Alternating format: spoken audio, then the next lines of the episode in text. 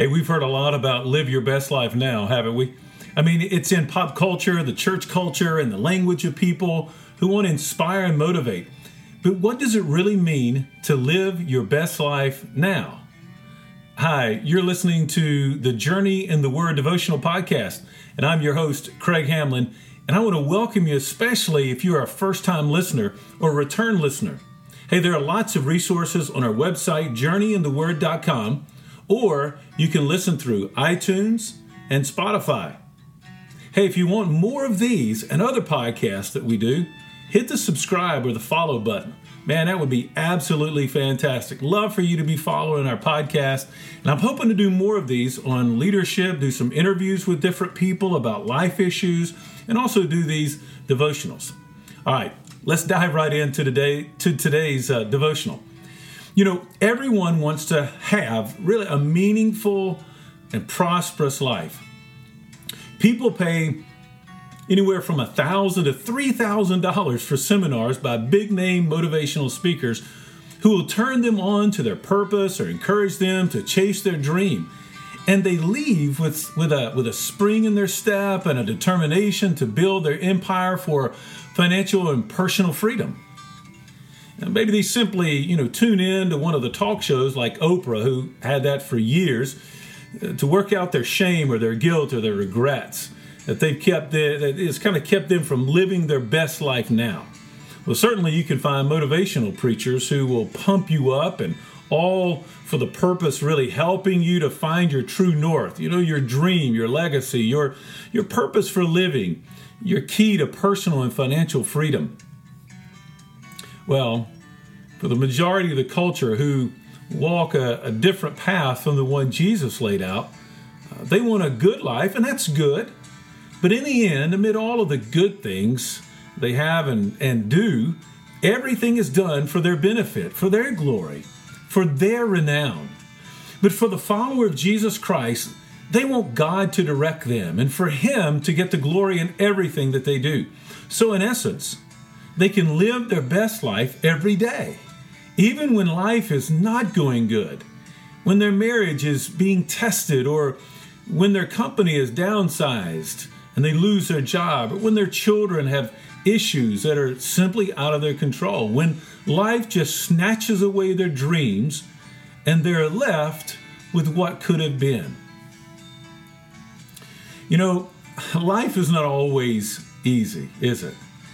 But every day can be greater than we could ever imagine when we look at the path that God has laid out for us in His Word and when we faithfully walk down that path, expecting nothing in return, but having a deep feeling that God is up to something special.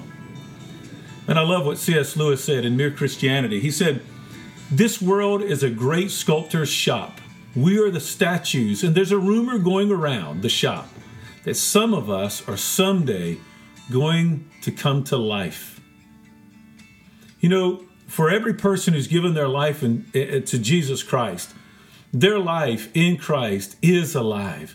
And you have the ability to be and to do great things that will echo through eternity. In fact, Jesus said, The thief has come to steal, kill, and to destroy, but I have come that you might have life and to have it more abundantly.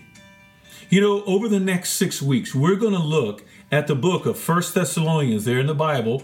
So if you are doing this devotional in your car or in your workout or you're walking your dog or something like that, then maybe set aside some time later in the day or even right now, get your Bible out and read the first chapter, at least the first 10 verses, which is basically the first chapter of, uh, of First Thessalonians.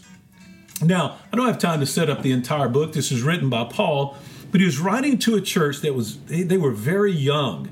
And, uh, and, and they had come to faith in the midst of incredible turmoil. It was a time when the romans were uh, were persecuting anybody who had anything to do with the way or with christianity. And so he is going to commend this church but also give them some instruction as they go along and so what i want to do is i want to take the next six devotionals and look at six ways that we can live our best life today. I mean, today, right where you are.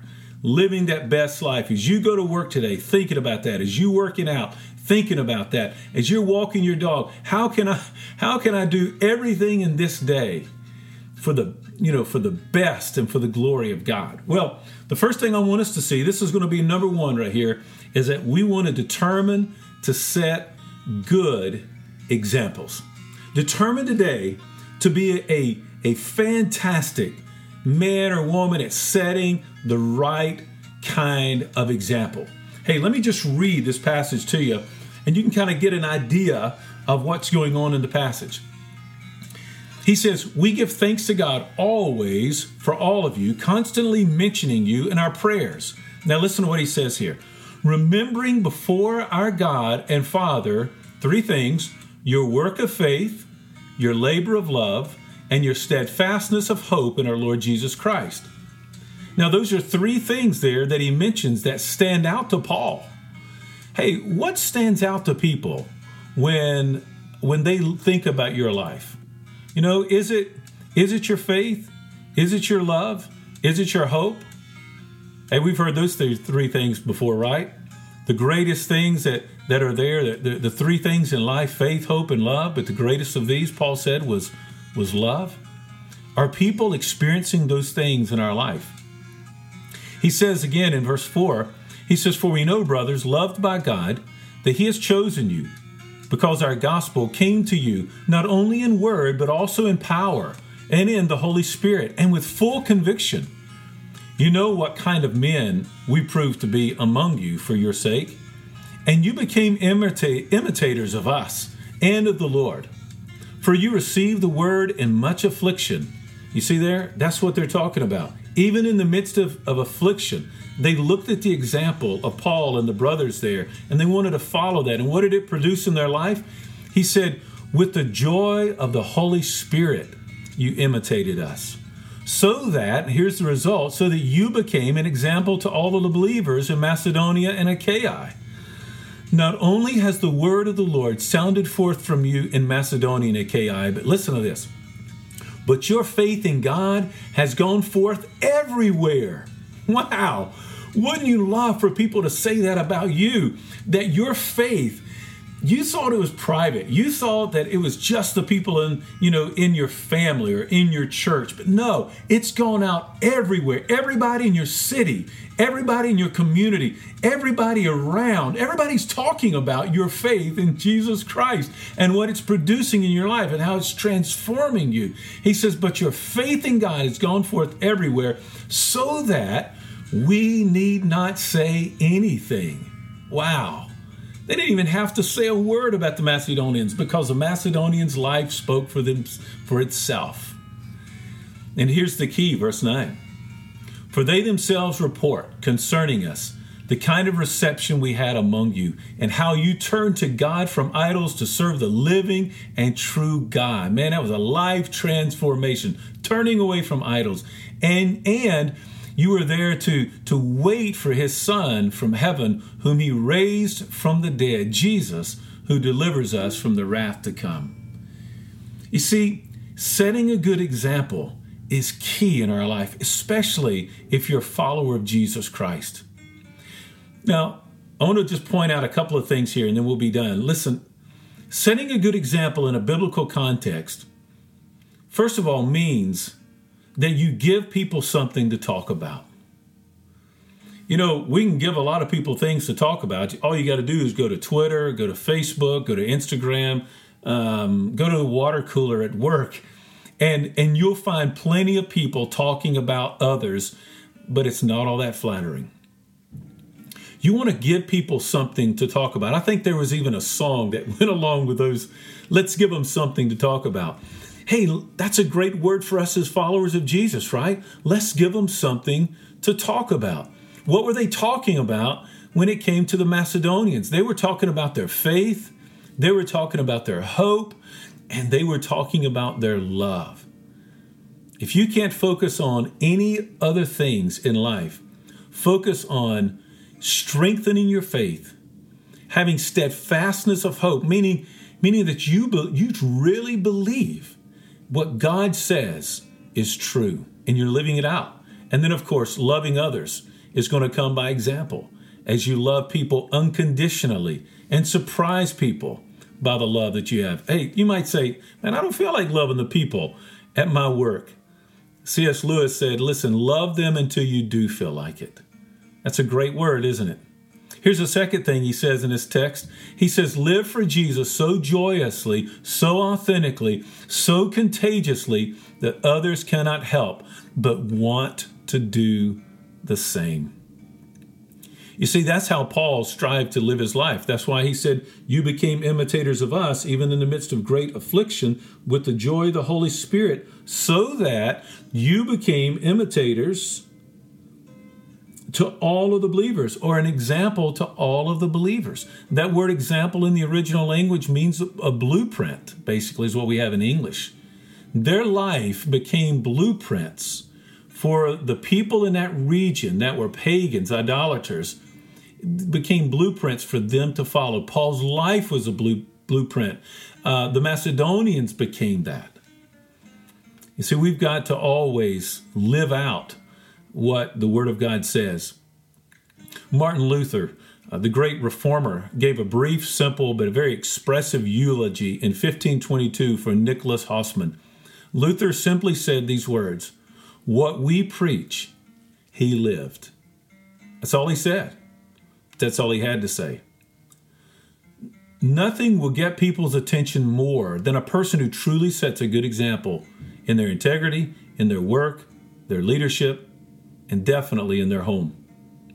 Mark Twain humorously said, Few things are harder to put up with than the annoyance of a good example. Wow, that's so true, isn't it? But live for Jesus so joyously, so authentically, so contagiously that others cannot help but want to do the same. And then finally, back up your testimony by showing everyone who truly has your heart and who truly has your priorities. You see, when Paul says the reason why they were setting such a good example, what gave them the power in the midst of affliction to be led by the Holy Spirit, they turned to God from idols to serve the living and true God. And then they lived their life in great anticipation of Christ's return. Uh, we live in a culture and a society that cannot find their way to God and really they refuse to search. They live without true sight and have grown accustomed to the dark. We see this in our in every fabric of our society. Many who have who have the light do not even shine bright enough for them to see anything. But then there's you. What can you be and do? Can you shine the light of Jesus Christ bright enough for them to see. You wonder if you can make a difference, but I'm telling you, my friend, you can make a difference. You can make a difference like you've never thought possible. In a world that is away from God, in a world that is weak, in a world that is struggling for meaning and purpose in their life, you can live this day setting the, the right example, and I guarantee you it's going to change everything around you because the gospel does. The gospel changes everything, not just your heart, but it changes everything around us. For many years, Monterey, a California coast town, was a pelican's paradise. As the fishermen cleaned their fish, they, they flung the offal to the, to the, uh, to the pelicans. And the, the birds there grew fat and lazy and contented. And eventually, the, the offal was utilized, and there was no longer any snacks for the pelicans. When the change came, the pelicans made no effort really to fish for themselves. They, they waited around and grew gaunt and thin. Many starved to death. They had forgotten how to fish for themselves, and, and the problem was solved by importing new pelicans from the south. They, they brought in these birds who were accustomed to foraging for themselves and they were placed among their starving cousins. And, and the newcomers immediately started catching fish. And before long, what do you think happened? You got it. The hungry pelicans followed suit, and the famine was ended. All by setting the example. You be that example today. All right? Hey, next time, we're going to look at the second way that you can live your best life every day. Hey, follow us on iTunes, uh, iTunes podcast, Spotify, or our website, Journey in the Word, one word, journeyintheword.com. You can also check us out on Facebook at Journey in the Word, or you can look me up personally, Craig Hamlin, and uh, and you can you can find us there. Hey, contact us and let us know that you're listening. That's a great encouragement. So anyway, set that good example. Listen, we'll see you back here next time for Journey in the Word devotional podcast. I hope that you guys have a fantastic week. God bless you guys. We'll see you back here next time.